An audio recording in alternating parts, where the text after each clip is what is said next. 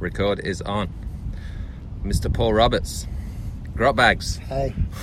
Where are we?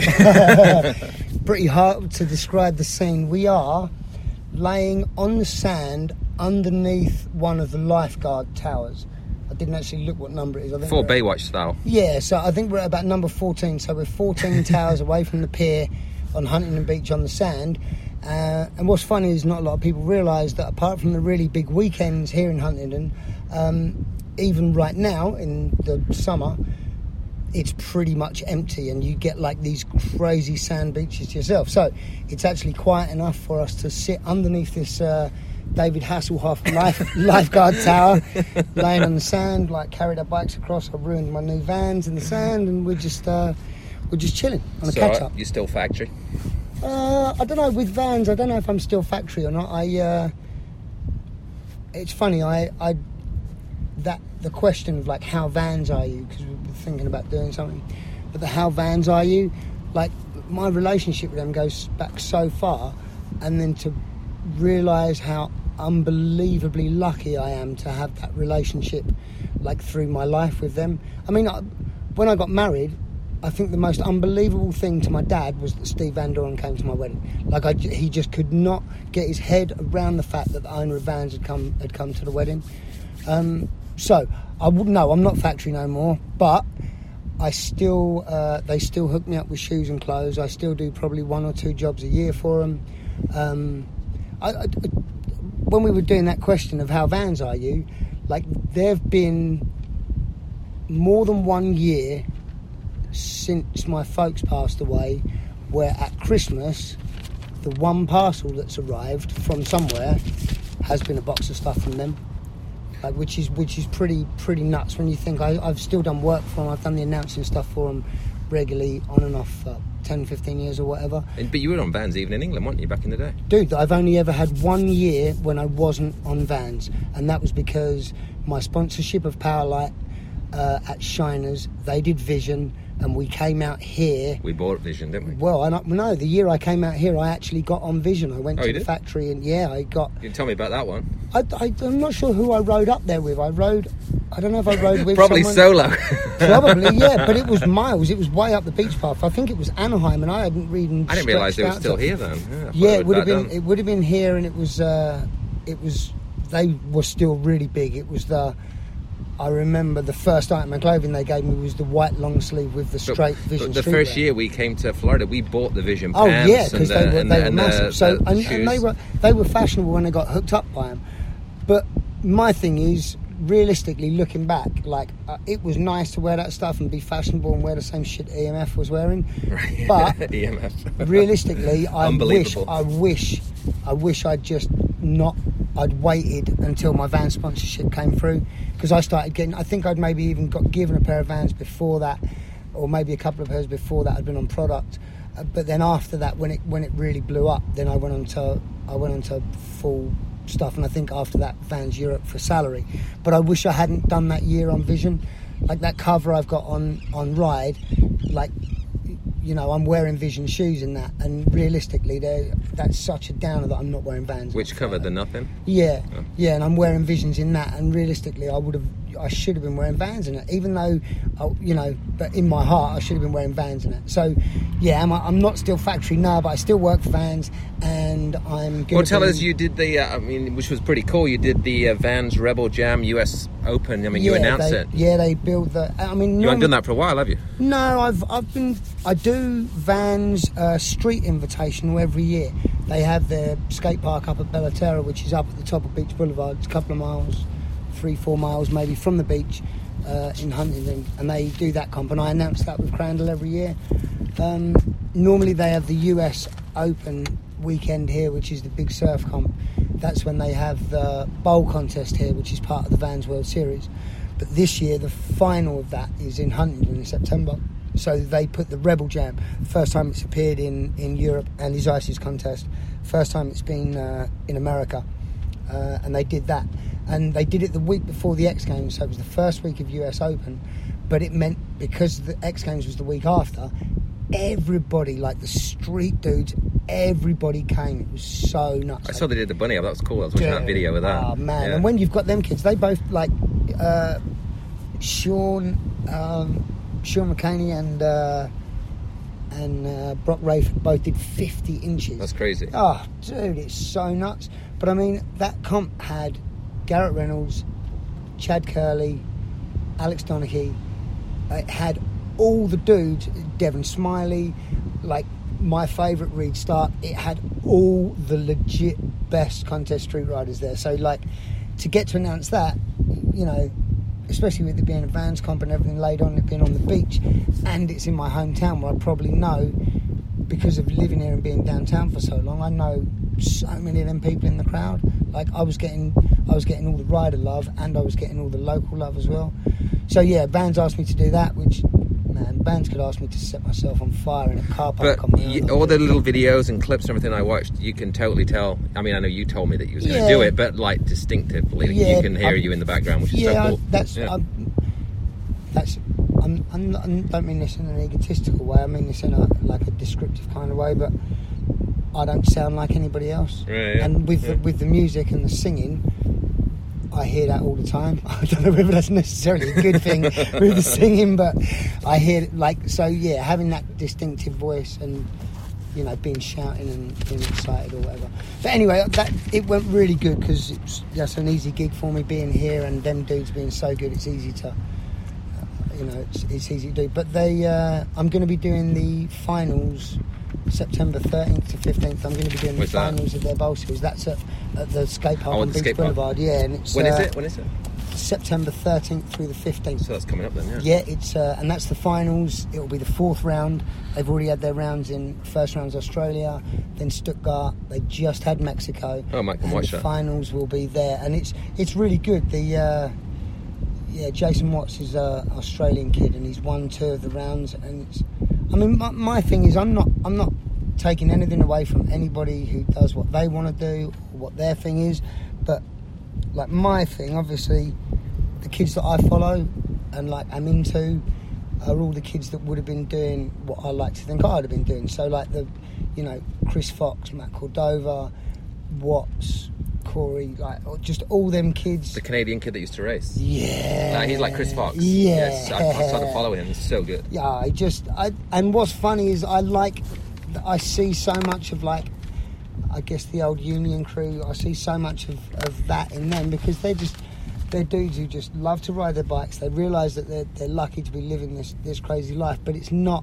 It's not about, I'm going to win, I'm going to do this, the next comp, I'm going to... And, that, you know, there's a there's a time and a place for that, and I'm into that, but the people that I'm into, them dudes, I mean, I just... You know, that's...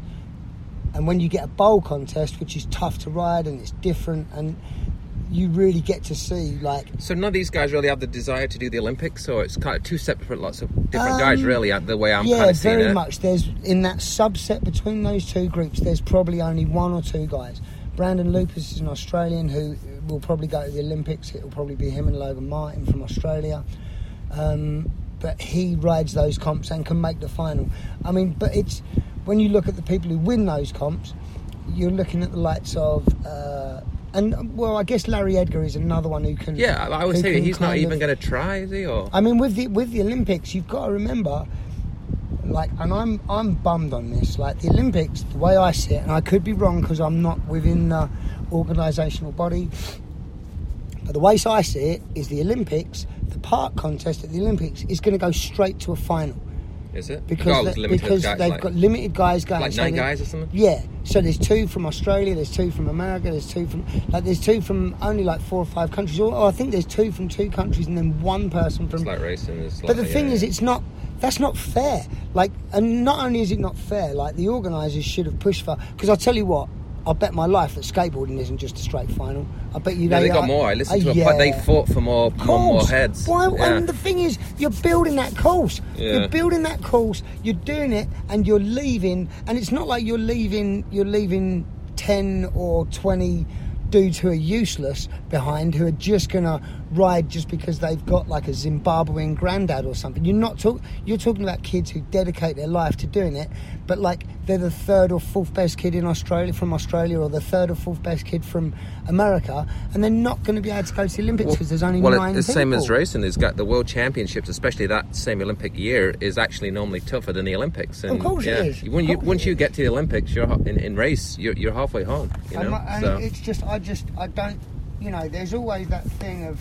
Making the final race at the Olympics is not that... I mean, the, the way I see it, it's not that tough you're compared going, to a World Championships. You're going back to the age-old argument of, well, and I'm really simplifying this in movie terms, but you're really going home to the age-old argument of, unless the fucking competition is open to absolutely anybody, like, you know, it goes back to the movie Rad.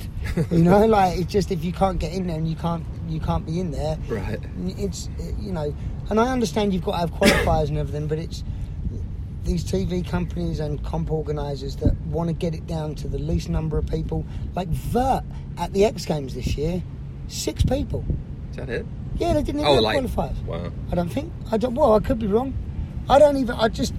Why the? I just remember watching the X Games on T V. I remember watching Dirt qualifying for the X Games on T V, and it being rad, being inside one of them stadiums, and it all being fucking hype as to who was going to make the final. I just. I, I don't see that, and the fact that the Olympics are only going to have nine or whatever it is, like I mean, or eight or whatever it is for a straight final, I, I just. I'm sure once it's been in the first time, it'll, you know, obviously it's going to work. The, and organi- the organisers organiser should have pushed harder for it because yeah. there's, there's. No, I listened at- to Escape podcast. Them guys fought for more, and they got it. You know, so um, I'm sure once say once it's been in it and it's worked out, they'll end up being. Um, they'll open it up more. So yeah, that crossover is pretty small because those those bold dudes, like you're looking at like.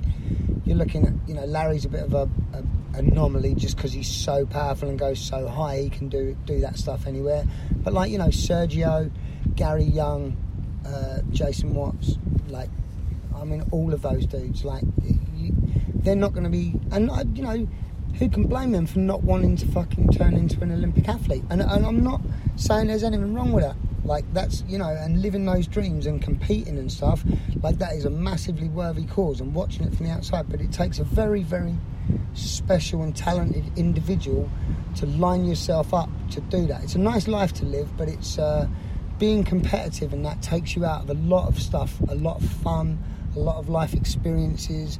Like you, and you will you will know that all the parties you never went to when you were sixteen, seventeen, just because fuck you, you got to go racing tomorrow. Yeah, yeah. You do it.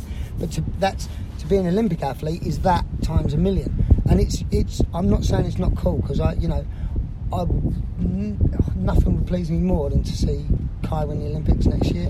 I'd be fucking. I'd be the first one jumping up. Well, and that's down. What I told C K. I said, you know what? He's, I know he's got all those those things now. What he wants to do, probably wants to go out and hang out, meet girls. I said, just put it on hold for coming two years, a year, just.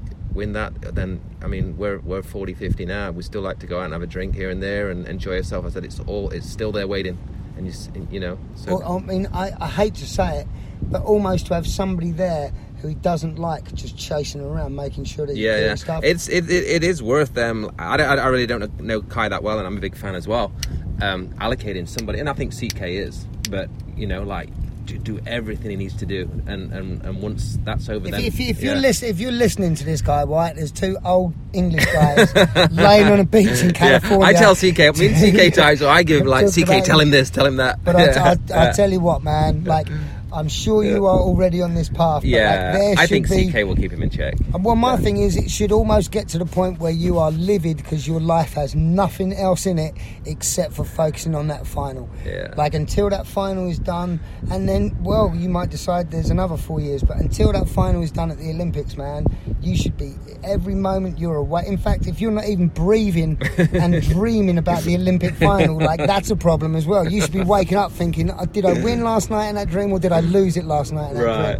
Like you should. There should be nothing else going on except for that. And I'm sure that's, you know, that's your mindset, and that's yeah. tough when you're when you're young and successful as well. And there's so much fucking good shit. There's so many hot chicks. There's so many kick-ass parties. There's so many cool friends to fucking go and hang out with. You can fucking do that stuff later, man. As much starting as, Monday after the race. Yeah, like in fact, starting Sunday night after the race, when right. the medal's round your neck, you can fucking go and get as loose as you like with whoever you like. But until then, just it's. Uh, It's because, believe, there's anybody who's focusing on that, that's what they should be doing. Like, it should, you should be waking up feeling, fuck me, am I living in a Rocky movie? What the fuck? It, it should be exactly like that. Yeah, man. There's plenty of life after. You should be annoyed at C K Flash. You should be thinking every time you see his face, you should be like, oh shit, he's going to have me do drills again. Like, it should... I think Kai's good though, because he's actually really chill. I mean, if you see, I mean, you watch other videos yeah, and stuff. Yeah, he's yeah. very relaxed on the game, talking and laughing and smiling. I think it's all part of his program, why he's that good, you know? Whatever, yeah. whatever you're doing, you're obviously doing it right. It's just you should be making sure that there's nothing even mildly derogatory to any kind of performance. You can just wait and do that afterwards, man. Believe it's uh, it's all there for you afterwards, man. There's uh, there's literally millions of people out watching you and watching up after the Olympics, man. It's uh, and being British as well. I think right now with the Olympics, you, you really can get onto that next stage. I think. Dude, I'll tell you what. I'll tell you what it's like. It's like fucking. Even if you fucking hate Manchester United or Liverpool as a football club, even if you would just, they suck so hard. If they're in the European Cup final and they're against somebody like Juventus or Barcelona, I'm fucking cheering for them, man. Like yeah. it doesn't, it doesn't, it doesn't matter. But it's just, you know, having that those connections with people. You you will be English. Like for me personally, you're from London. You know, you're trained by somebody who's fucking a friend of mine from back in the day. Like I just, you know, uh, I I just want you to do as well as possible at that race. And there's millions of people out there who. who want the same thing, you know. Yeah, so, absolutely, yeah, yeah. I just, you know, and it's it's exciting as well because it's having, you know, I'm sure, uh, you know, Liam Liam's reign of, you know, if you're a Liam fan, like, you want him to win the time trial, you want to see him in gate one every single fucking race of the weekend. You don't want to see him beaten at any point. You don't want to see him overtaken on track. You just want to see whole shots, wire to wire, all the way through to the finals done. That's like, if if you can hear that, that's a plane going over the top. I think they're they're practicing for the uh, they're practicing for the H B Air Show, which happens in October. So they send a bunch of military jets over. That one's super loud. All right. Um, let's. Um... Anyway, just just just just to finish that off, it's it like the the thing with with Kai. It's, you know, that Olympic dream, it's all of those ex-racers who still follow the sport and people who race now and all the kids above and below you, you're going to be following following that journey. And it's, uh, you know, I just... Liam's thing of winning from start to finish, if you're a Liam fan, that's what you wanted to see all day. But, like, if you're a, if you're a Kai White fan, like, man, it's even more exciting when you don't get the good gate. Like, I'm not saying, I'm not saying that I'm not very... very psyched on the fact that your gates have come together now and we really get to see what what he can do on when he gets the whole shot and when he really can open his legs and not in traffic.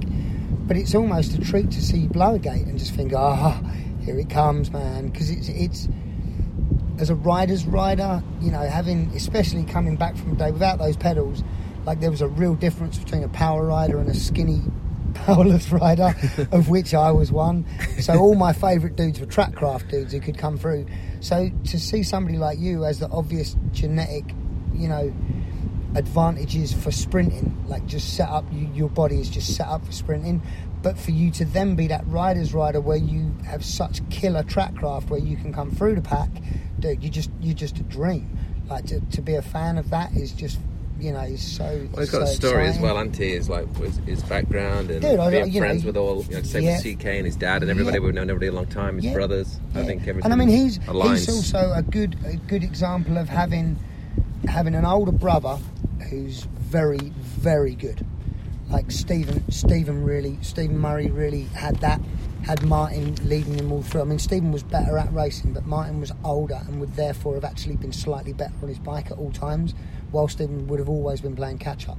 So for him to have that, and then also to have Liam to focus on as something to aspire to, to be the fastest in the world, and to have Quillen there as somebody to compete against who is also legitimately one of the fastest. There's, there's, you cannot doubt the fact that those two dudes are two of the fastest B M X races in the world. That's a fact. You can't. Well, there's three or four good British now. There's um, oh yeah, there's uh, five Evans, of them. There's five. There's Paddy five Sharrock. Of them who you could you know, there's five of them who have a legit shot at making those finals. Trey hasn't made a final for a while, but he's still fast enough and he's still in the mix enough that if if the cards fell his way, he could legitimately make a final.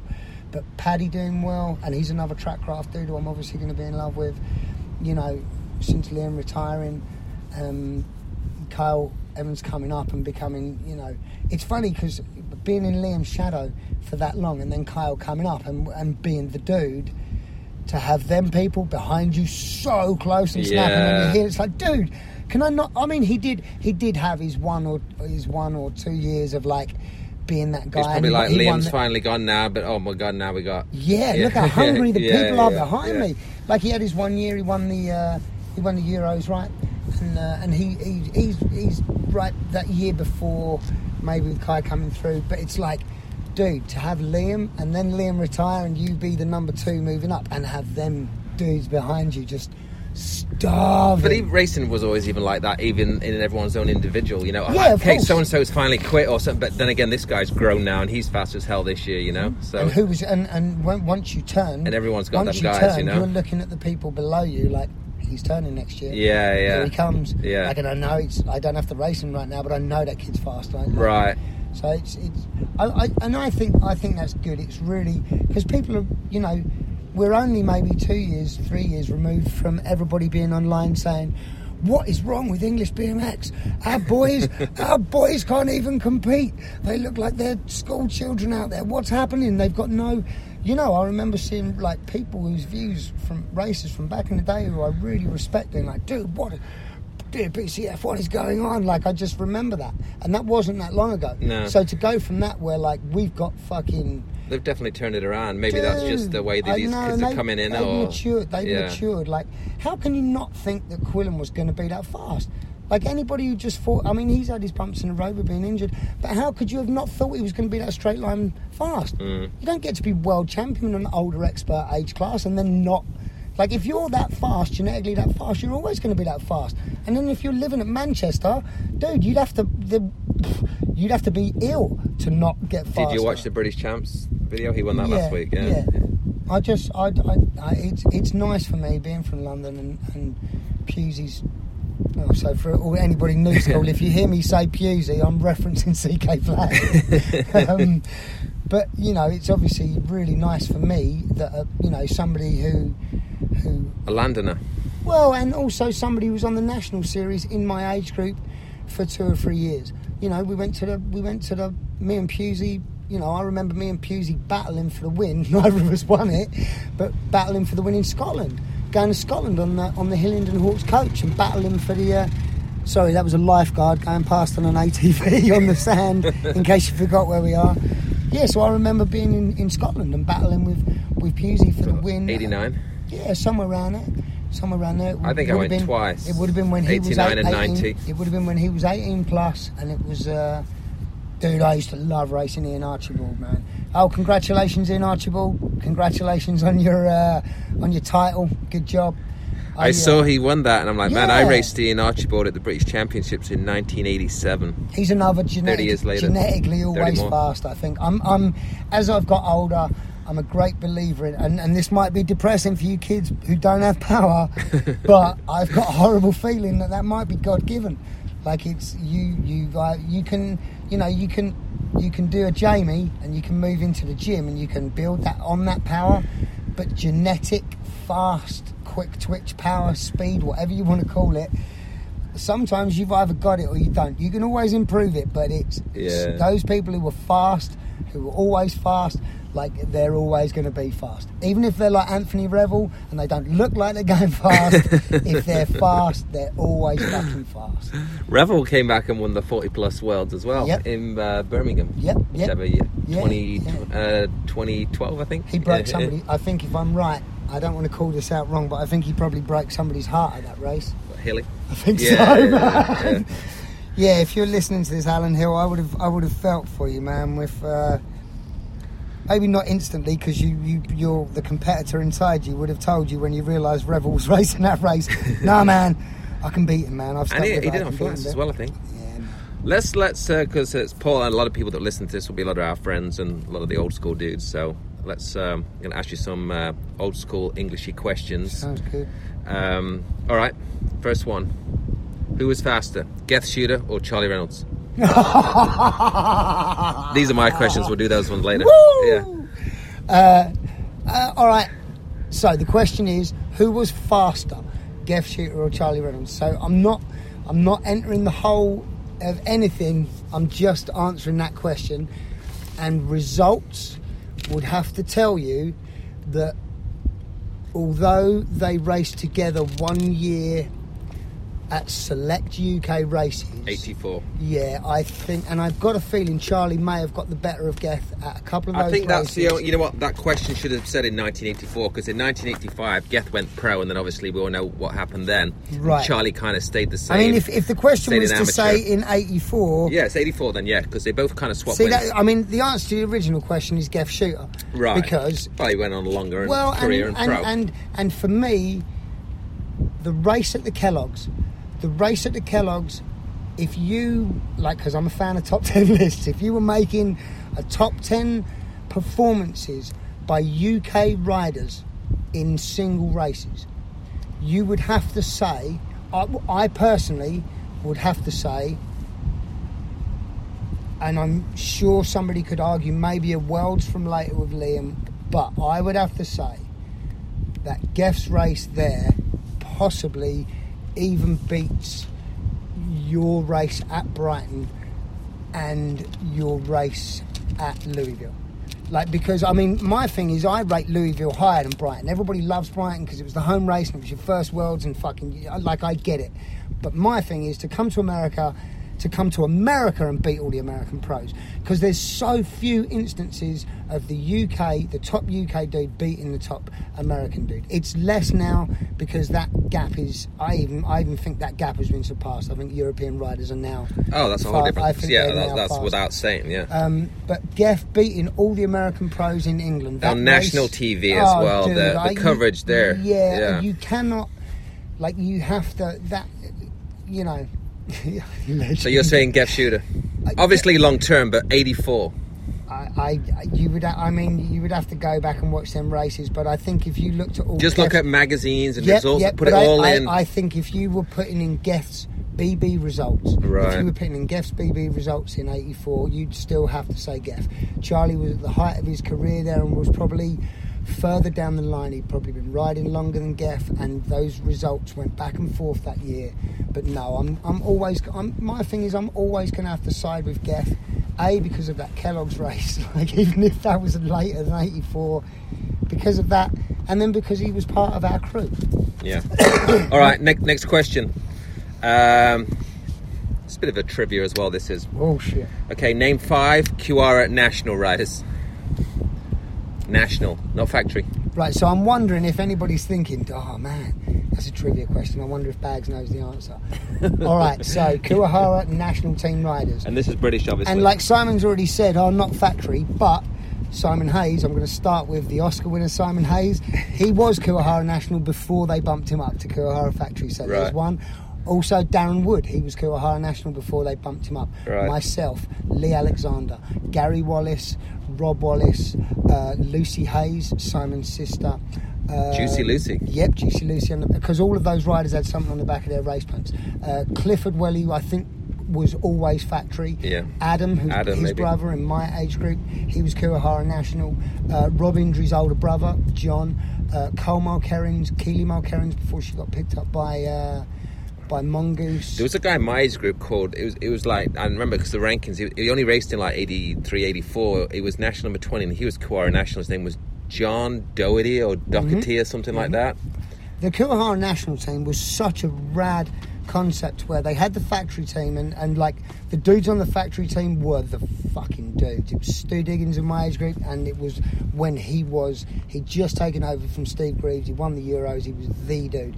Nicky Matthews was on Kuwahara factory at that point, and he was dude. I mean, I just he just had that, like, he was he had swag before swag was a word. Like, he was just that dude. He was and he was number one.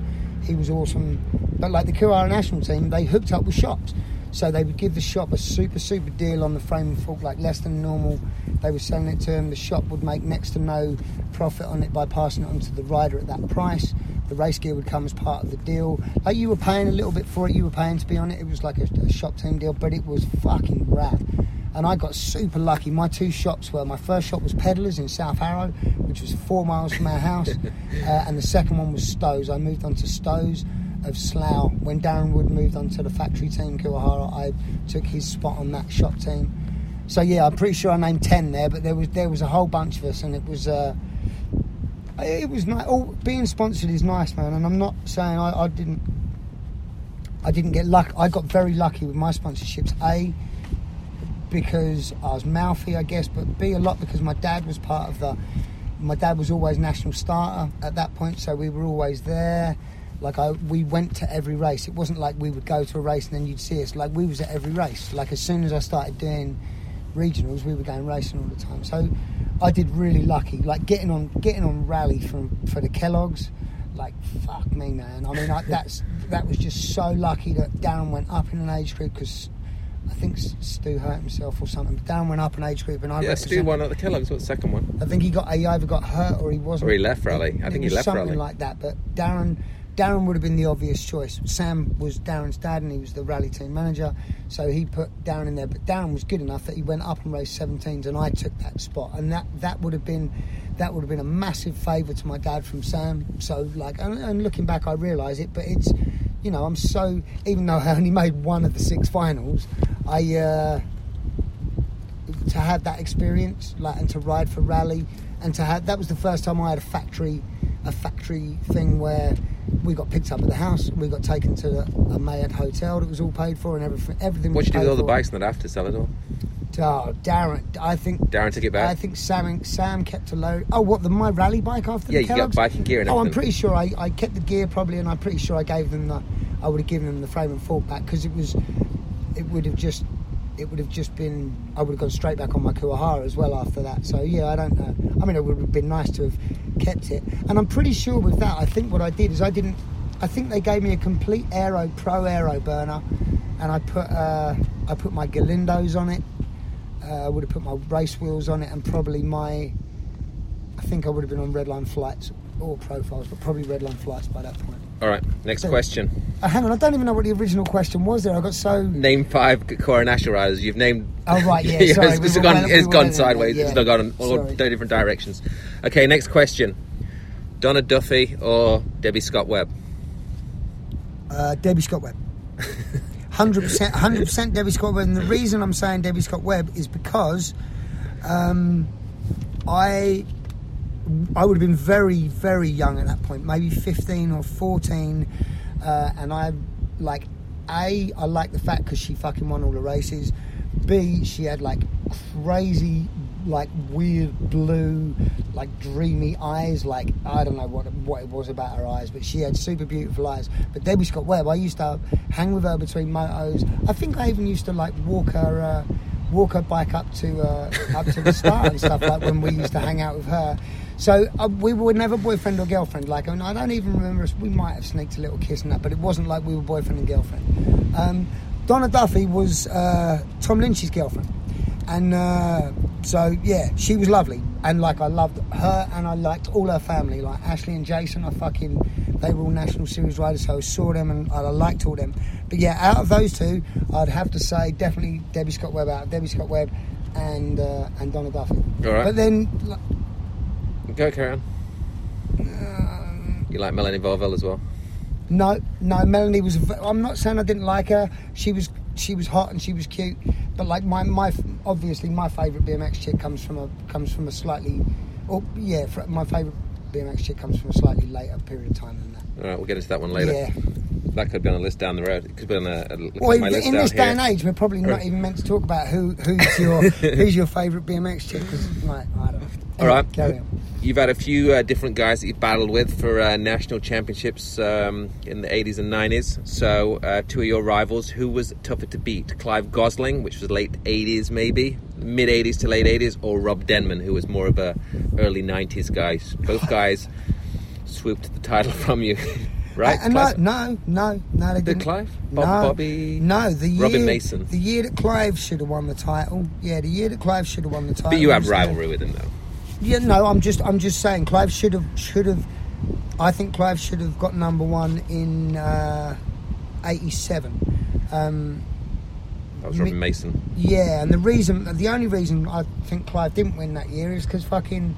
They had a sh- crazy, shitty start gate at Bretton's for the second national. Uh, I won the first national, but that's neither here nor there. The second national was at Bretton's, and Clive was faster than me that year. Like, I want, maybe wanted to win more than him, or believed I wanted to win more than him, but he was definitely faster than me that year. Um, and at the second national of the year, they had a crazy wooden gate. They had a gap underneath it. Uh, and I think, yeah, it was. It would have been Vince Stubbup was... was, was starting. I don't know why he was starting, but he was starting and the mechanism was bad. Clive's foot went under the gate and it oh, fell I can remember hearing foot, about that, yeah, yeah. Broke his foot and he couldn't race like the second, third, was the last fourth, one. fourth national. And he came back, he came back and was and was, was winning nationals. But I think if Clive had raced that full year, he'd have uh, he'd have got number one. But and I'm also not not taken away from the fact that uh, Robin Mason got number one and Jonathan Hearn got number two that year. Um, so you know I. You know, I'm pretty sure I made the mistake of thinking if Clive was out, I was probably going to get number one that year. And uh, it, it was close. All, it, it was B B and U K riders for the first year together.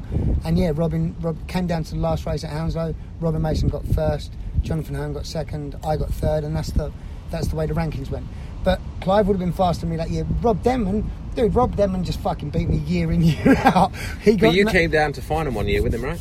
So Rob yeah. Rob, Rob Denman got number one from ninety, ninety-one, ninety-two, ninety-three, ninety-four. He took four number one plates in a row.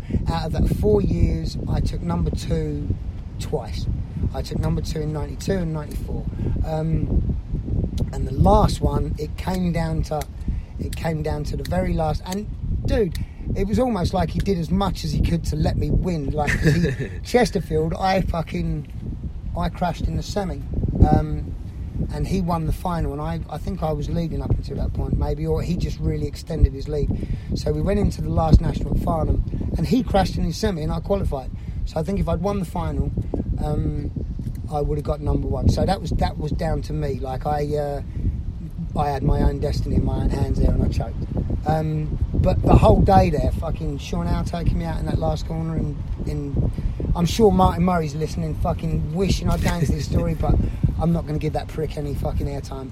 I just, that that whole day was, you know, I look back at that day and it's, you know, you don't learn anything from winning, supposedly. Like you learn in defeat.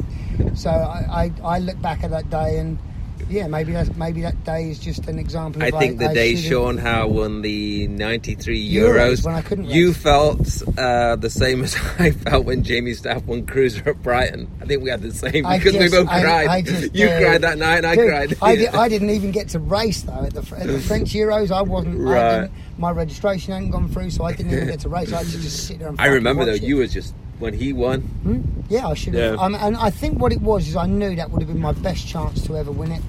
I think that would have been the, the like it would have been. I think it was twenty-five thirty-nine maybe. Yeah, somewhere around there. So it would have been the best chance for me to ever win it, and uh, to watch everybody fucking flounder and him just to ride through. Yeah. Wherever. Anyway, like I was saying, I'm not. I just, I've, I've got nothing really to say about him. All right. Well, let's blitz through some more and, questions. And so, sorry, the question I'd have to say.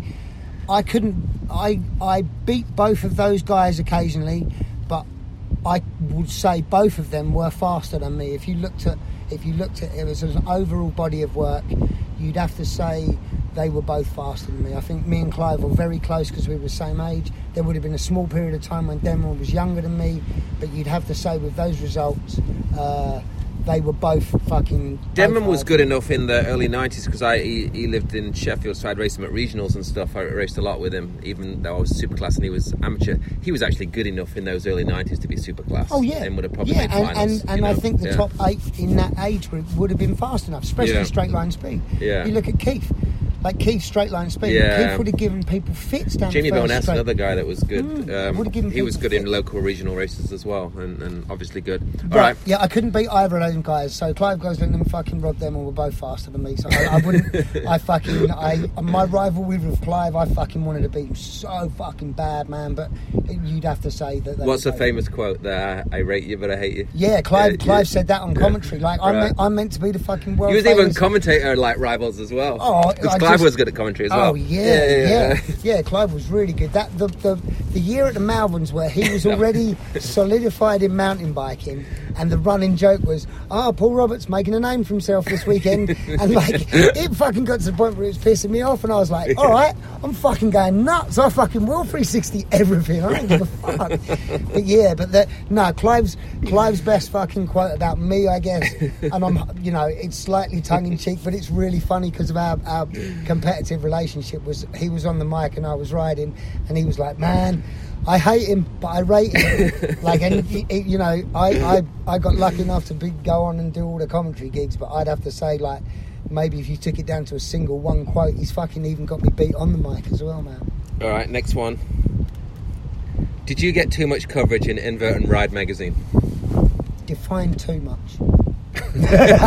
Compared to us. All right, compared to the rest of the guys, just like your um, crew. Yes, yeah, probably. Um, I mean, looking looking back, like, I guess you could look at it. You're more involved in not really Invert's Ride, right? More no, Ride at I the mean, end. I, it was the first the first time I blew up. Like, actually had something that was like, holy shit. Um, I tested. Uh, I tested a G T. I was still on A X O, and Dave from Huntingdon had a... Is that the picture you showed me earlier? Yeah, yeah Dave yeah. from Huntingdon had just secured a G T deal where A X O Blue Riders were going to be on G Ts, and I was I was pumped, dude. I mean, I'd been riding my Patterson with a Scorpion spray job at that point. Cause I didn't, didn't you get your first G T when we came to Ohio? Uh, you were on G T the, then. The first one I got given. Right. The first one where they gave me a right. G T at G T was, was a couple of years after that. Yeah, yeah. But this would have been probably eighty, eighty-nine, maybe somewhere around there. So I got the bike, um, and Ride, obviously, uh, Invert at that point, Mark Noble, um, knew that I had the bike. David, I think Dave spoke to him. I don't think I hustled that first one. I think Dave spoke to him and was like, "Oh, the guys at Invert are really interested, blah, blah, blah." And I was like, cool. So me and Paul Shollick drove down to uh, drove down to Paul B M X track, and we did a photo shoot there for Invert.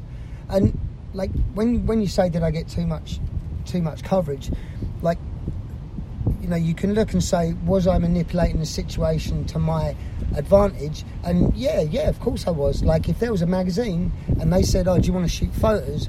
Not only did fuck yeah did I want to shoot photos, but I was going to go there and do anything they asked me. I was going to literally ride until the bike fell apart, and there was going to be like anything. Like, and making making yourself available. So we, we went and did I think that. That's the big thing, because, like, I, I never paid interest to that stuff. And even here, when I'd see Neil and Robbie doing all these stuff, and like, why, why I don't want to do all this stuff, even though I never got asked. But now, looking back now, I'm like, man, you guys were smart. and, and, well, it wasn't, I was, don't even think I was thinking of a, a smartness thing. It was even, for me, it was like that justification of, because for me, you got to remember, back in the day of paper magazines and no social media, man, when that magazine came out, and a couple of times in the future, like where I would have a cover or I'd have an interview, and a magazine came out and it was on the shelves in the newsagents with W H Smith, like, when I saw that, even if I had the copy already, when I saw that, for me, that was a massive fuck you to anybody who'd ever looked down at me riding a B M X bike. Yeah. Anybody who'd ever laughed at me or joked at me or told me I'd never, that would never, what are you doing riding B M X bikes for? Like, fuck you, I'm on a magazine. And like, it's... Paper magazines are dead now, it's not a thing. But back then, like, for that, it was such a fucking big deal. Oh, yeah. So I went down to Paul and did that bike test. And what's funny is I had the first one of those G Ts in the country. And by the time we drove it back to London, it was fucked. Forks were bent, cranks were bent, handlebars were bent. I fucking smashed everything on that test. Who was the distribution, though? Buckingham? Um, I know it wasn't Bucky at that point. I think it was Shiner's maybe, and it was still they weren't running anything, but Before they karate. went through. They went through, uh, yeah. Karate and, was nineties, and they went through Dave, uh, the A X O guy, Dave from Huntingdon. Who I mean, Keith got me on that team. Keith got me on that team right at a point where like I, I think I just moved out of home for the first time.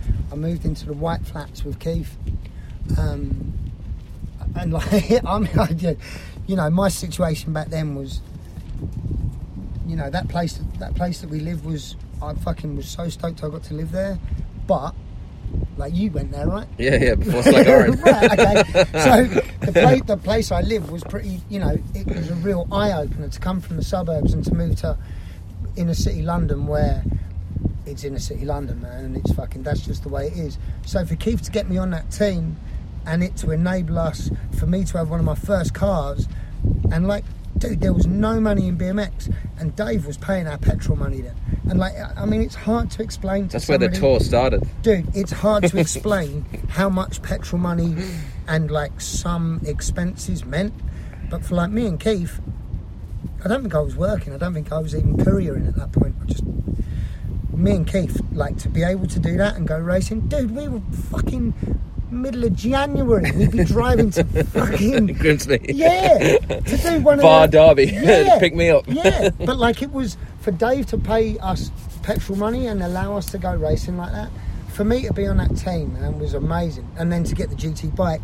So back to the original question: when I did that test, and when that came out, that was like six pages.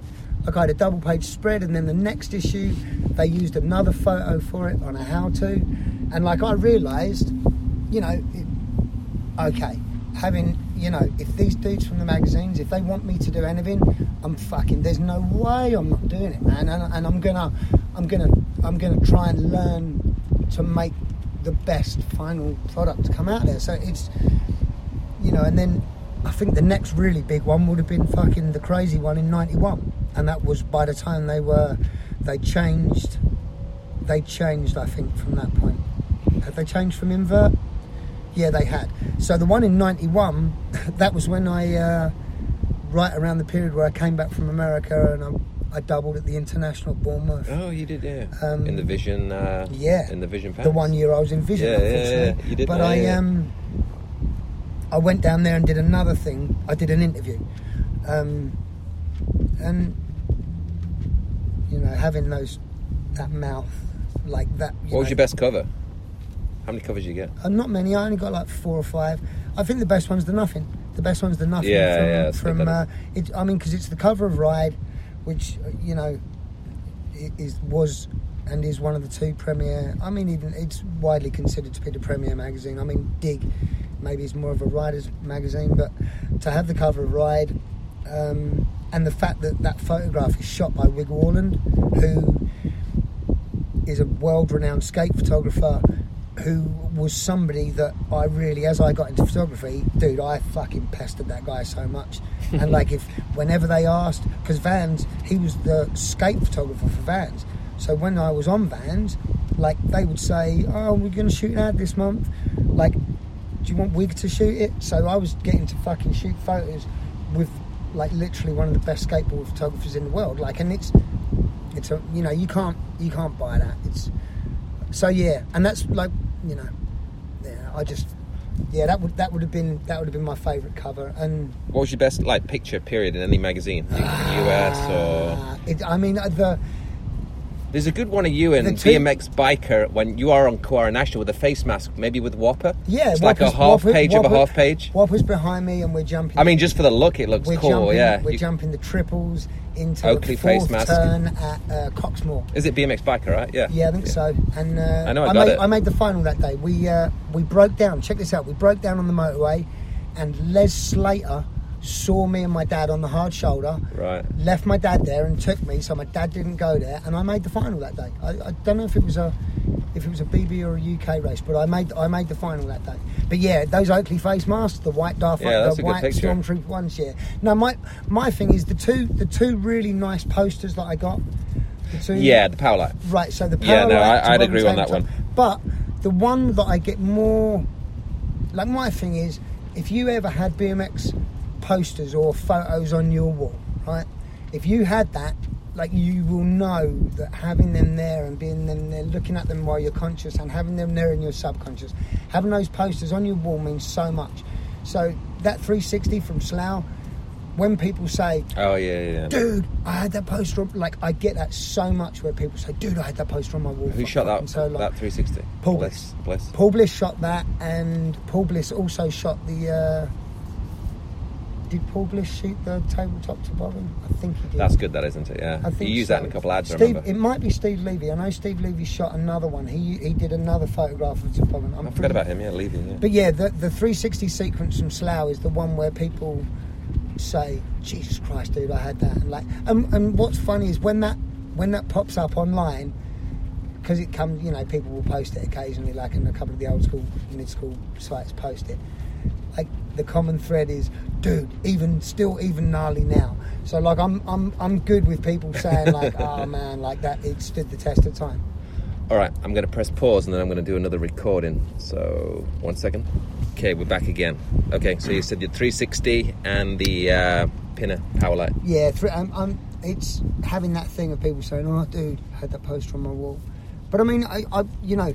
The other thing that was satisfying for me, and the original question was, did I get too much? Did I get too much covered? Yeah, I probably got a lot, but like it wasn't, it wasn't stopping anybody else from from working with the magazines. Yeah. Like, you could you could call the magazine and be like, dude, yeah. I'm want I want to shoot. I'm ready to shoot. But I I, yeah, I saved all the mags, so I've read them all mm. back to front. I must say, you make you took care of all of us. We all got a lot of coverage. And, yeah, uh, my, you, like you, my, it's, yeah, it's the payback thing. I yeah. might have I might have raped and pillaged and taken more than my fair share. At the but beginning, you took care of everybody else, yeah. Dude, yeah. after that, especially when yeah. I started writing and taking photos, man, like I. Uh, I fucking I, I paid it I paid it back. I, I remember being at your house and like, let's do an interview, and like we did an interview and it was like four pages or something. Yeah. So yeah. we just and, sit and, in your bedroom doing that. Yeah, you know? And being in the being in the in the place to do that, working from that and working through those magazines. It's uh, yeah. All right, let's move on. Let's do um, actually. Let's grab. Um, Can you pull that up again? Yeah. Martin Murray, our great friend in England, sent some pretty cool questions because I told him this morning when I was driving up that I was... Inside gonna... info. Yeah, yeah. So Martin uh, sent a few questions. So he says, okay, first question from Martin. As a cruiser specialist, did you prefer racing cruiser to twenty-inch? You won a few cruiser titles over the years, didn't you? Yep. Yeah, I did. I uh, my, my thing with cruiser... Does cruiser count? Well, it's what's funny is I guess it's it's easier... egotistically probably to look back from this this this time, you know, this far removed from it, but the reason for cruiser and the reason cruiser was so good for me is because not everybody raced it. Like, not everybody raced cruiser, so the the cruiser title would have been way less than the twenty inch title. But my thing is, like, it took me a long time, it took me until seventeen plus to win a national final, and it took me a year and a half to win a trophy. But we went to a national at Teesside. I'd have been thirteen expert and thirteen under cruiser. And Mark Salisbury lent me his blue Flowable. S E Flowable flyer. And I rode and I got third. I got third there. I think there was probably only four people in it. And I got third, yeah. And keep it in mind, I'm still probably a year removed from making a national final in my age group. And I got to take home a national trophy and be third. So, you know, it it was hard. It was a big deal. I mean, in the eighties, yeah. For me, for me, it made it so it made going racing worthwhile. Eventually, you know, it got to both, and I obviously always continued. I mean, I got to the point where I always raced everything. If there'd been four classes, if there was class, cruiser, open, and trophy dash, I would enter all four of them classes because just that was just. If there was a race, we were going to race. Yeah, yeah, no, I agree. But no, if it hadn't been for cruiser, I wouldn't have won all them titles. So, I mean, I guess cruiser does count somewhat, but it, you know, if you're racing and you're in the middle of it, no, nah, because not everybody's racing it. Um, I enjoyed racing twenty inch more. Um, I'm not saying I didn't enjoy winning the titles and enjoy winning the races on cruiser, but I enjoyed racing. I enjoyed riding and racing the B M Xs more. I enjoyed. The we just win, wanted a race, wins, didn't we? Yeah, yeah. yeah. But the wins, the wins in... Like, I'd won Cruiser Nationals, but it didn't mean anything compared to winning my first... But it was still good, though. I remember we did Nationals in the eighties in Cruiser. I was like, it was... you know, you felt good, I think. I'll tell you, you what, know? man, Diamondback paid a lot of fucking money for my, for my, for my cruiser titles. You and was ahead of the game on bonuses. I don't even know what they were when you like yeah, came back right, with all these like, hey, I, this wait, is... hang on, hang on. I need to take credit for the blueprint, man, because like the money I took off of Diamondback for those like for those contingencies, they were a drop in the ocean compared to you and Stephen, for that matter, with nerve. Like, no, dude, cruiser's the same. Pay the bonus. I just, I it's... Uh, no, I'm glad I got to race cruiser because it would have been a lot less satisfying without it. But no, Cruiser Cruiser does not compare to twenty inch, unfortunately. All right. Okay, another question here from uh, Martin. It says, there weren't too many people that loved B M X as much as Paul. Can you uh, recall or can you tell us a story in an Austrian accent? If you ride your bike today, I'm leaving. Right, so this goes back to... Uh, my, it goes back to a... Uh, mid-nineties. Yeah, mid-nineties. And my thing was, this is this is all uh, this is all part of a punchline of a... Of, a, of a, uh, not even a final joke, but a summation of, of something that, that was told a little bit afterwards. But uh, at that point, there was a super hot chick from Austria, like ridiculously hot. Like, yeah, like she was ridiculously hot, and uh, we'd hooked up, and she'd come over and was staying in England, and she was staying at my house and stuff. Um, and like, it got to the point where, you know, we ended up having that conversation and that argument, and you know, she's at the bottom of the stairs, or I'm at the top, or she's at the top of the stairs and I'm at the bottom of the stairs about to go out through the front door with my bike, and you know, you hear the if you go riding today, I am leaving. And like, my thing is, I only ever busted that line in that accent one point later, and the re- uh, reason I busted it is because it wasn't just because of that lady. And don't get me wrong, man, she was awesome, but to date a B M Xer who... A lot of people have to, that story, yeah. yeah. Yeah, and my thing is, the final thing was, I told that story, and the final line, or the final summation was, I have heard, if you go riding today, I am leaving. I have heard that in every single accent on the planet.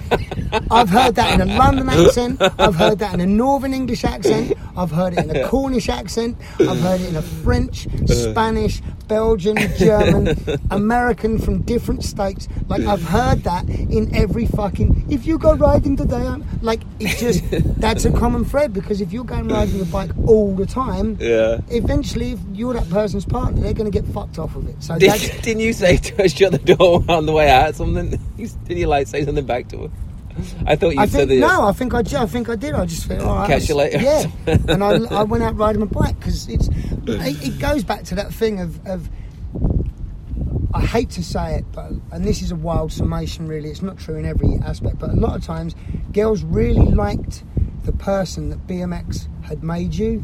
They just fucking didn't want the B M X attached with it. Right, yeah, yeah. Well, we'll... Dale, Dale's got an equally good story. Dale Dale had a girl go to uh, a double header with her, where it was the British champs on the Sunday and a national, or an international on the Sunday and a national on the Monday, and Dale did good at the uh, international.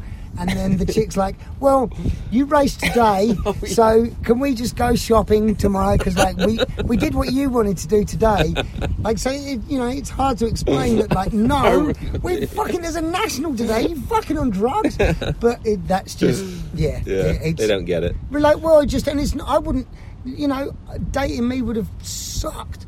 Like, because I was always going to leave to go and ride my bike. And, I and think that's uh, why we never really bought girlfriends. I mean, a little bit here and there, but I, I, I've always kept it separate because they just don't very, get. They don't get the. Well, it's very, very yeah. unfair. It's yeah. very, very unfair. Mm. And unless it's a girl who rides and is part of the crew, right. And the, the thing is, as well, with that, like a girl who rides and who's part of the crew, there would have only been, you know, five or six of them back through the day, but I didn't think of them people like that. No. And that wasn't like an attractive thing or being attracted to them, and it was just they were just part of the crew, so you wouldn't have thought of them. No. They wouldn't have been like that. So I, yeah, I. Uh, All right, well, that's a good one. Another one here from Martin. He says he'll hate me for hyping him up, but he actually was really good at, uh, you know, at some points. She was a top racer, a top dirt jumper, an awesome writer, uh, photography, obviously. He was a good photographer, and uh, you really was one of the best announcers, and, and still are. Um, what do you get the most satisfaction from, and why? What do I get the most satisfaction from, and why? Uh... different times for different ones, right? Well, I, if you're taking everything as a block, I think I my answer would probably be selfish. I think my answer would probably be the times when you'd rode the same set of trails for more than six months, you were super super local at them, and like you felt like you could probably do anything on your bike. Like those those days of like the best riding in the best places with, with your friends, that's probably that's probably the best thing out of, out of all of it. I mean, I, it's hard as well, because if you if you take the pinnacles out of all of those things, they're all I'm all I was so lucky to have done any of those things. So, you know, you're talking about winning that first national at Wigan. That was fucking crazy. Like, just after all those years to do that, winning the first title, turning pro, making a main, like making a main, and like my first pro main, my first pro main had you, Jamie, Dylan, Revel, what, Derby? Fleming. Mine you had? I think so. And, and no, no, that was the third one in a row I'd made. The, the first one of the year that year was... Uh, Derby, wasn't it? No, well, Derby. We swept the track. I think Derby ninety-five? Was the second one. Because I made the first three finals of the year, and it was in the era when you, Dylan and Jamie were all pro. Neil wasn't Neil wasn't. No, he was. He left. Um, yeah, he'd already, he was so already I, here. I raced pro with you dudes, making those finals. You made the main in Derby. I got the video. Exeter. No, where, mine your head. Where, where's this? No, I thought I thought mine your head was the third. Exeter, you could have been Exeter. I think there Exeter was, was the first one I made that, and then I think I made mine your head, and then Alveston, and then mine your head. First one was Slough, I think. Was that the? No, that was I think Dylan's... it was Exeter, because I remember saying to Dylan, "I'm going to fucking come across. If right. you're in one and I'm in yeah, two, I'm going to come across." And he's like, "You can come across all you like. I'll already be gone." And he was fucking. That's he was right quiet. As well, yeah. Man. Yeah, so I think the first one, the first national of the year was Exeter. I made that, then I made Alveston, then I made Minehead. No, Slough. It was Slough. Was it? It was. I, uh, I can remember, because that was the first time I was racing Dylan as, as, as a superclass rider, at least, you know. Well, I just, so. I, I, having made those, that would have been a pinnacle. And then, I mean, just three sixty in some of those big jumps, like I, you know, even the ones that aren't that aren't on camera. That period of going every single place we went to for a period of time, I three sixty'd whatever the biggest jump was. So if we were doing gate practice at Orange, I three sixty'd the doubles down yeah, the back yeah. straight. If we went racing at Slough, I was going to three sixty the doubles. It didn't matter. Like, that was just that. And then, I mean, the the announcing and the photography. You know, the first the first cover photograph that I took. You know, this this is obviously a little bit. You know, it would have been a couple of years after the first cover I was on, but you know, being on that cover, the first cover that I took. Um, was John Dyett Pinner. Um, oh, you shot that one? Oh, yeah. And I'd have to say that the feelings of that magazine coming out and that photograph that I'd taken, those feelings of that and the feeling of me being on the cover weren't that far removed. Like, they they were both, they both felt fucking, it felt good to walk into a newsagent's and be like, fuck, that's mine, or fuck, that's me. And then the announcing, like, to do the X Games, you know, that's so nuts that an English English dude. How many ends times up did you do that? A lot, didn't you? Eleven. Wow. Did eleven X Games. But then, like the X Games, there was one year Slash from Guns N' Roses played the national anthem, and they asked me to introduce him, but they only had a hardwired mic because it had to go through his sound system. So I stood in an area where only him and his kid and his roadie could go on this elevated stage. And I stood next to Slash and introduced him to the thirty-five thousand people in the Home Depot Centre, and then stood next to him while he played the Star Spangled Banner on his guitar. Like, all of those moments. Yeah. They're all, it's it's so hard to judge those moments against each other. But, I mean, all, all of them things, you know. I mean, even, even Stephen, like, winning those comps. Winning those two comps that year, and even the Gravity Games the year after, but winning the X Games and the Gravity Games, after having spent that a large part of the year and a half before that here and being with him, like that that was as pleasurable as all of the other stuff.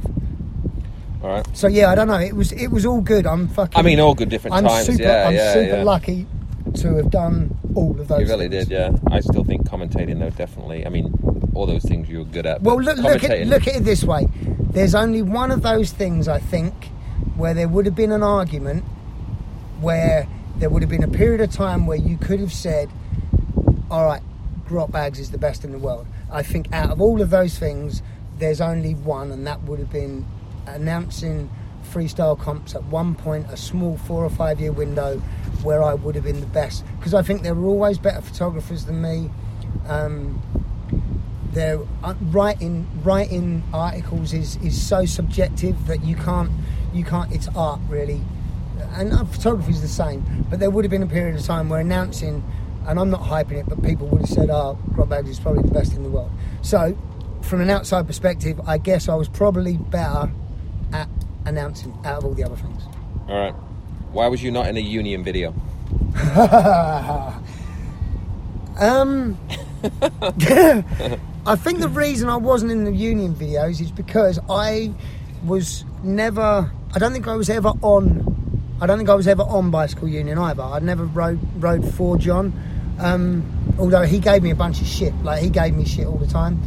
Um, like he gave, I, you know, he gave me T-shirts and gave me super killer deals, and then. You know, I did. I did before John did photography. I did. I did little bits of photography that we used for uh, the Cyclone catalogue and Union ads and, and all that stuff. Um, my thing was, like, I'm so glad, like that that crew, the Union crew, really based at Adam's house. And Adam, those of you who've seen the videos, like Smoker Adam is Adam Peters, who I went to school with. We both went to Hayden School together as teenagers and were friends. Um, he just fucking turned out to be a fucking super legit badass. Like, he was so fucking good on his bike. He got a Union, and John used to come to London. Well, John from the other side of London, he would come over and he'd come and stay with us out in out in Adam's house, because Adam had moved out and lived with Andy. So that was like the Union base. Everybody went there at the weekends, and I was obviously there because, you know, Adam was my friend, and, and I was part of that that whole crew. But, you know, I rode for Diamondback at that time. I rode for Ride. Everyone fucking hated Ride. Everyone loved Dig. You know. And you're on Diamondback. I'm on Diamondback. I'm fucking on Diamondback riding an aluminium bike with V-brakes while everybody else... Dude, everybody else are on the best bikes ever. They're all riding Stuart's bike. Everyone's on a fucking King. Right. Like, they're all fucking... And Stuart's there riding. Like, everyone's on the best fucking bike. It's the legit super best dudes. It's right. fucking John. Yeah, I can see why. Jerry Galley, Stuart yeah. King. Like, I'm fucking riding-wise. Like, I can ride trails, but I'm not really, like... I don't even think freestyle, just riding wise. I'm not in them fucking dudes league, man. They're fucking, they're so fucking good.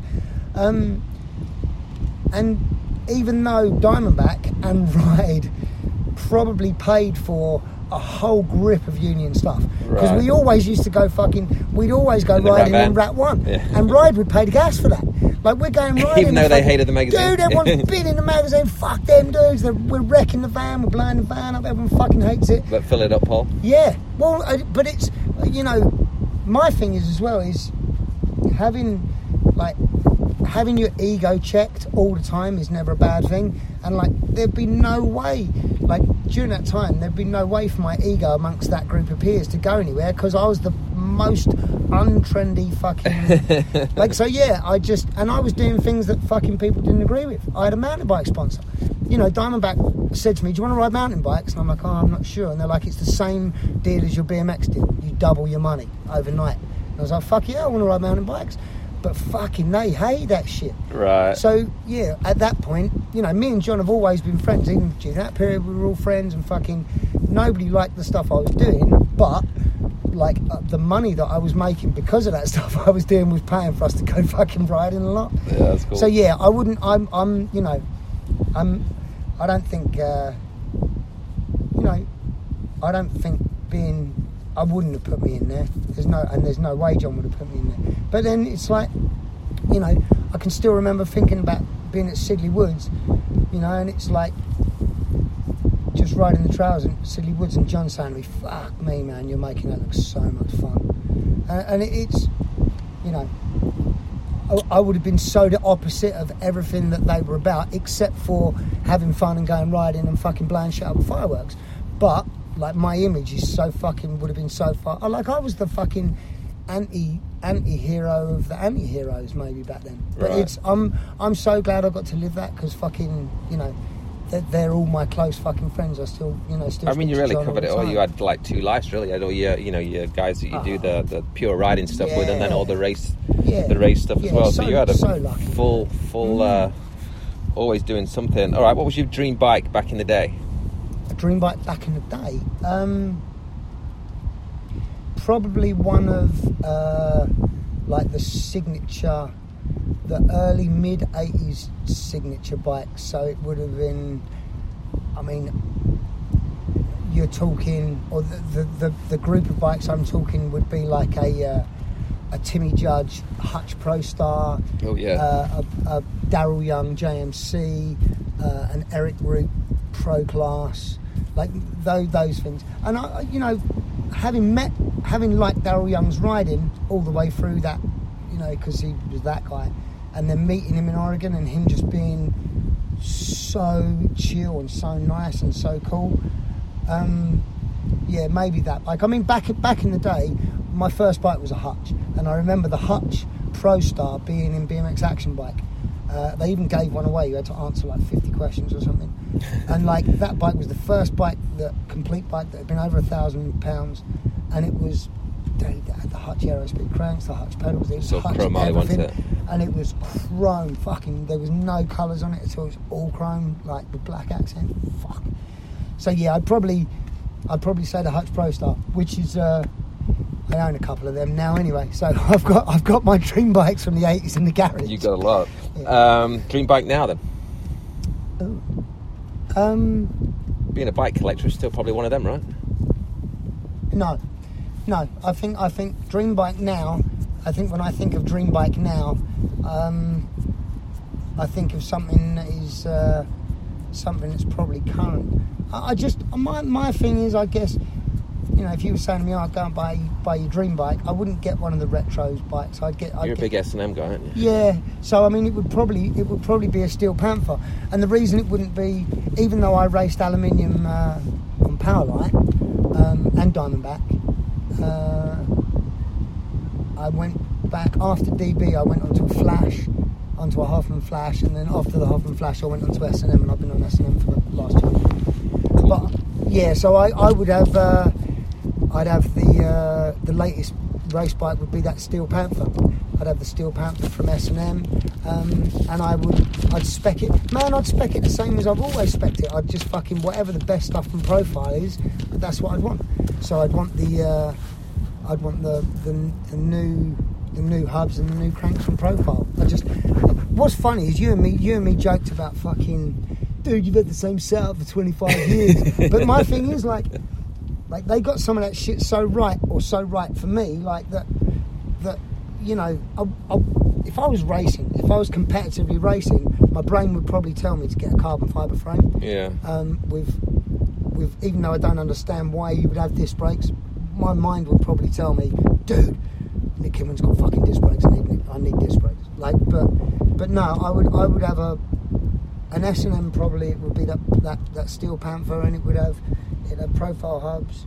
It would just be my bike, but, yeah. but a couple of years newer, because I just, it would be a race setup. I'd still have a forty-four on there, same as I've got on mine.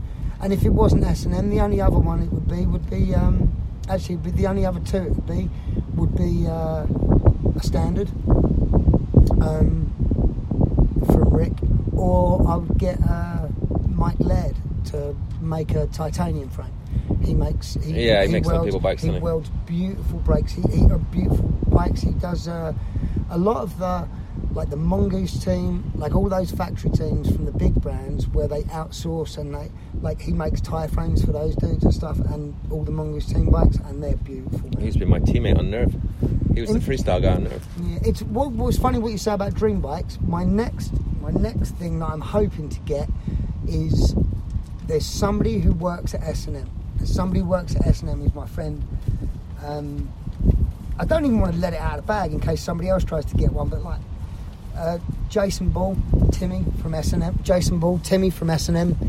He uh, he has his own frame that he designed and uh, and welded and put together. He has one of them, and there's only one of those.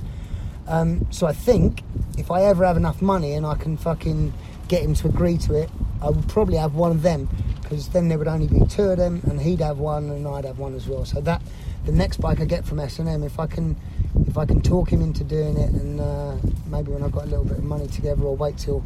Actually, Uncle Chris has been ever so nice to me recently, so I don't... I don't. I uh, he, he asked me to bartend the... Uh, I bartended the book launch uh, a couple of weeks ago. You really did, didn't you? Know yeah. That? And uh, and that was that was ever so cool, getting to see a lot of those people I haven't seen for a while. So I bartended there, and uh, people threw a ton of fucking money at me, and Chris told me I can go shopping. So I'll uh, I've got a uh, I've got an S and M visit. So yeah, probably probably one of them. A new treat on the way. All right, let's finish it off with uh, name game. Go on, then. And we'll keep it British. Um, How do you mean? You're going to say a name and I've got to do what? Yeah, just a couple of things about that person, go but real then. quick. Then I'm moving to the next person. All right, we'll start with it. Alan Woods. Oh fucking. Can't believe he fucking knocked Tim down in the fucking first national and won the final. Like, I didn't even think he was good. I Nick, know, I know, I knew from that point onwards he was good. That's what I'm saying. Nick Lacey. I'd still rather ride like Dylan. Mike Pardon. Oh, fuck me! I only ever see this guy in, in B M X Weekly. I hope he's cool. John Dye. Already kind of spoke about him. But oh, so. fucking too too too much like. Real close friend, fucking uh, loves B M X bikes, loves B M X riding, fucking funny as shit, professional piss taker. Neil Wood. Oh, fucking one of my best friends from back. In fact, most of these people are my best friends, like John as well. But yeah, Neil Wood, uh, apart from all the the stuff that you know already, like the he is legendary, Nora Cup winning, all, all that stuff. So, so lucky that fucking... Neil's times riding bikes uh, and my time riding bikes fell at the same time, being those friends. Neil moving to London. Oh, he lived in London, in, didn't he? Yeah, live, yeah. He lived with me in London. Before after, he came here, right? Yeah, yeah after yeah. he moved out from uh, from with his chick in London, he lived with me for a little bit in London right before he came here. And, you know, my journey to living in America is a lot fucking harder without Neil. Like, a, and yours too, in, mm-hmm. in a way, lot a lot harder.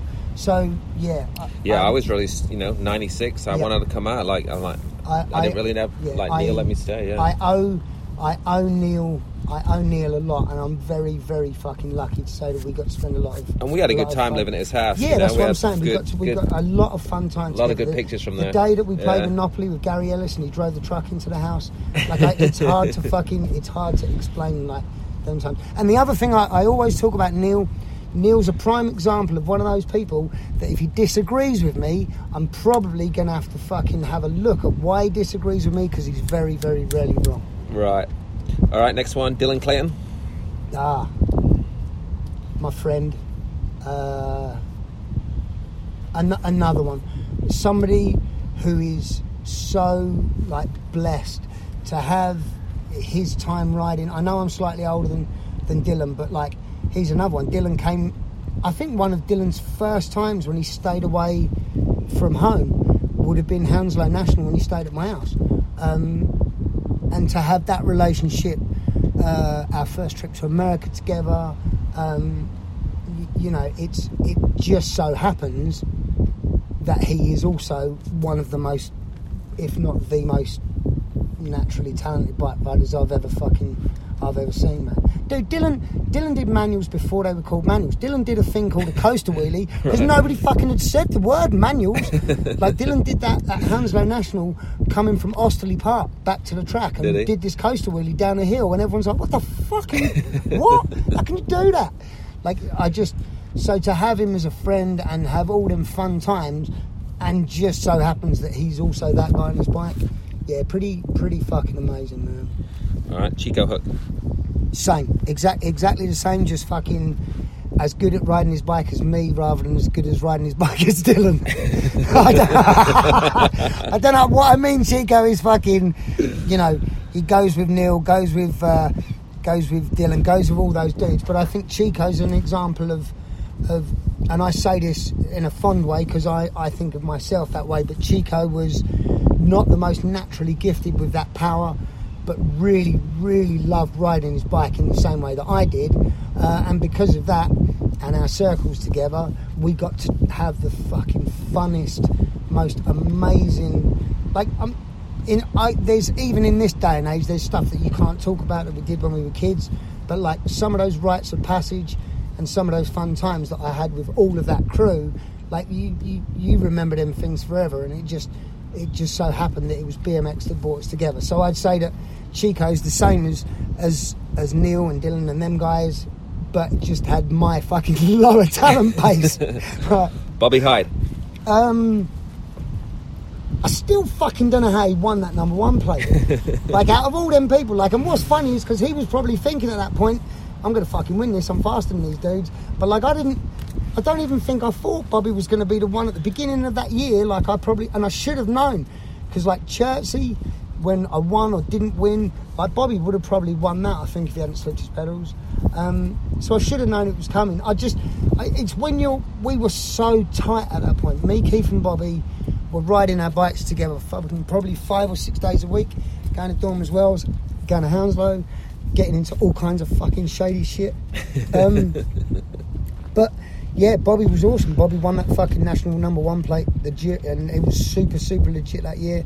Charlie came back that year, beat them in that year.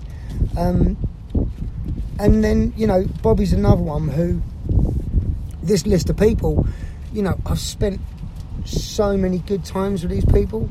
Like, you know, Bobby lived, you won't notice, but the, the estate that I lived with Keith, Bobby lived just over the, over literally over a fence from there. Um, so when I moved out of home, that was all I did. We just all went riding all the time, smoked weed and fucking just was going riding all the time. It's, uh... I, I just having having those people as friends and being lucky enough that bikes brought us together, and then to go and and because B M X took us on them trips, like the trips to Slug Island, we wouldn't have done all them things, we wouldn't have done them without riding. So yeah, same same those names are all part of that. All right. That well, we'll throw crew. Keith Juddiff's name in there as well then.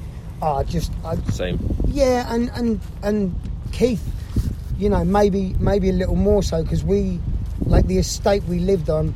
Like, I lived in a tower block, like, next to next to his block. Um, I was in and out of his house all the time. Um, I was very, very white for the inside of Keith's house. Like, you know, there, there, you know, there was, we had, Keith had white friends and stuff, but it just, I remember being at Keith's house and being the white person at Keith's house all the time. Um, and having that level of fucking acceptance from him and his family.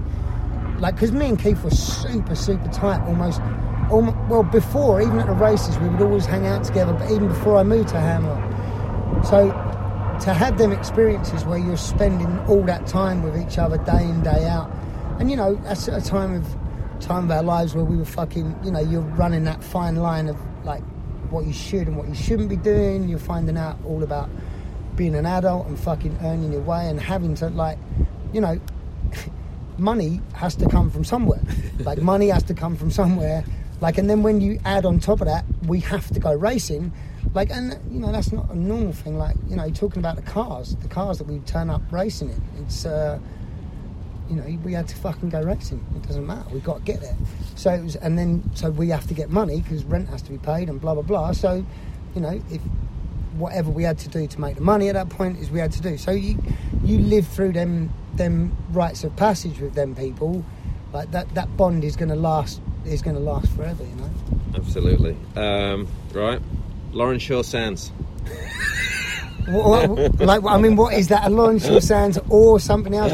My, my, my thing is, and it's funny because when you said the, when you said Debbie Scott Webb or Donna Duffy earlier, I like, know you was about to say it. I didn't right, want you to say it because right, I knew I had so this one. my, yeah. my thing is my thing is Lauren is married. She's got kids. Her husband's fucking... They've got a fucking kick-ass relationship. I follow them on, on social media. But yeah, out of out of all the... out of, she was only... She was the only real B M X girl that I, like, dated, dated. And and, and even that was kind of long distance because she was in Cornwall and I was in London. So... Um, but yeah, she... I she's... I mean, she's an awesome chick. All of... It just... You know... I've, I've got nothing but amazingly good things to say. That's a nice girl, I remember. Yeah, yeah. and she, yeah, was, yeah. she was so much fun to to hang out with, like, away from her. away from the track, like, she had a fucking kick-ass sense of humour. She was fucking cool as shit. She was fucking hard as nails. She'd fall off her bike and it wouldn't be a fucking big deal.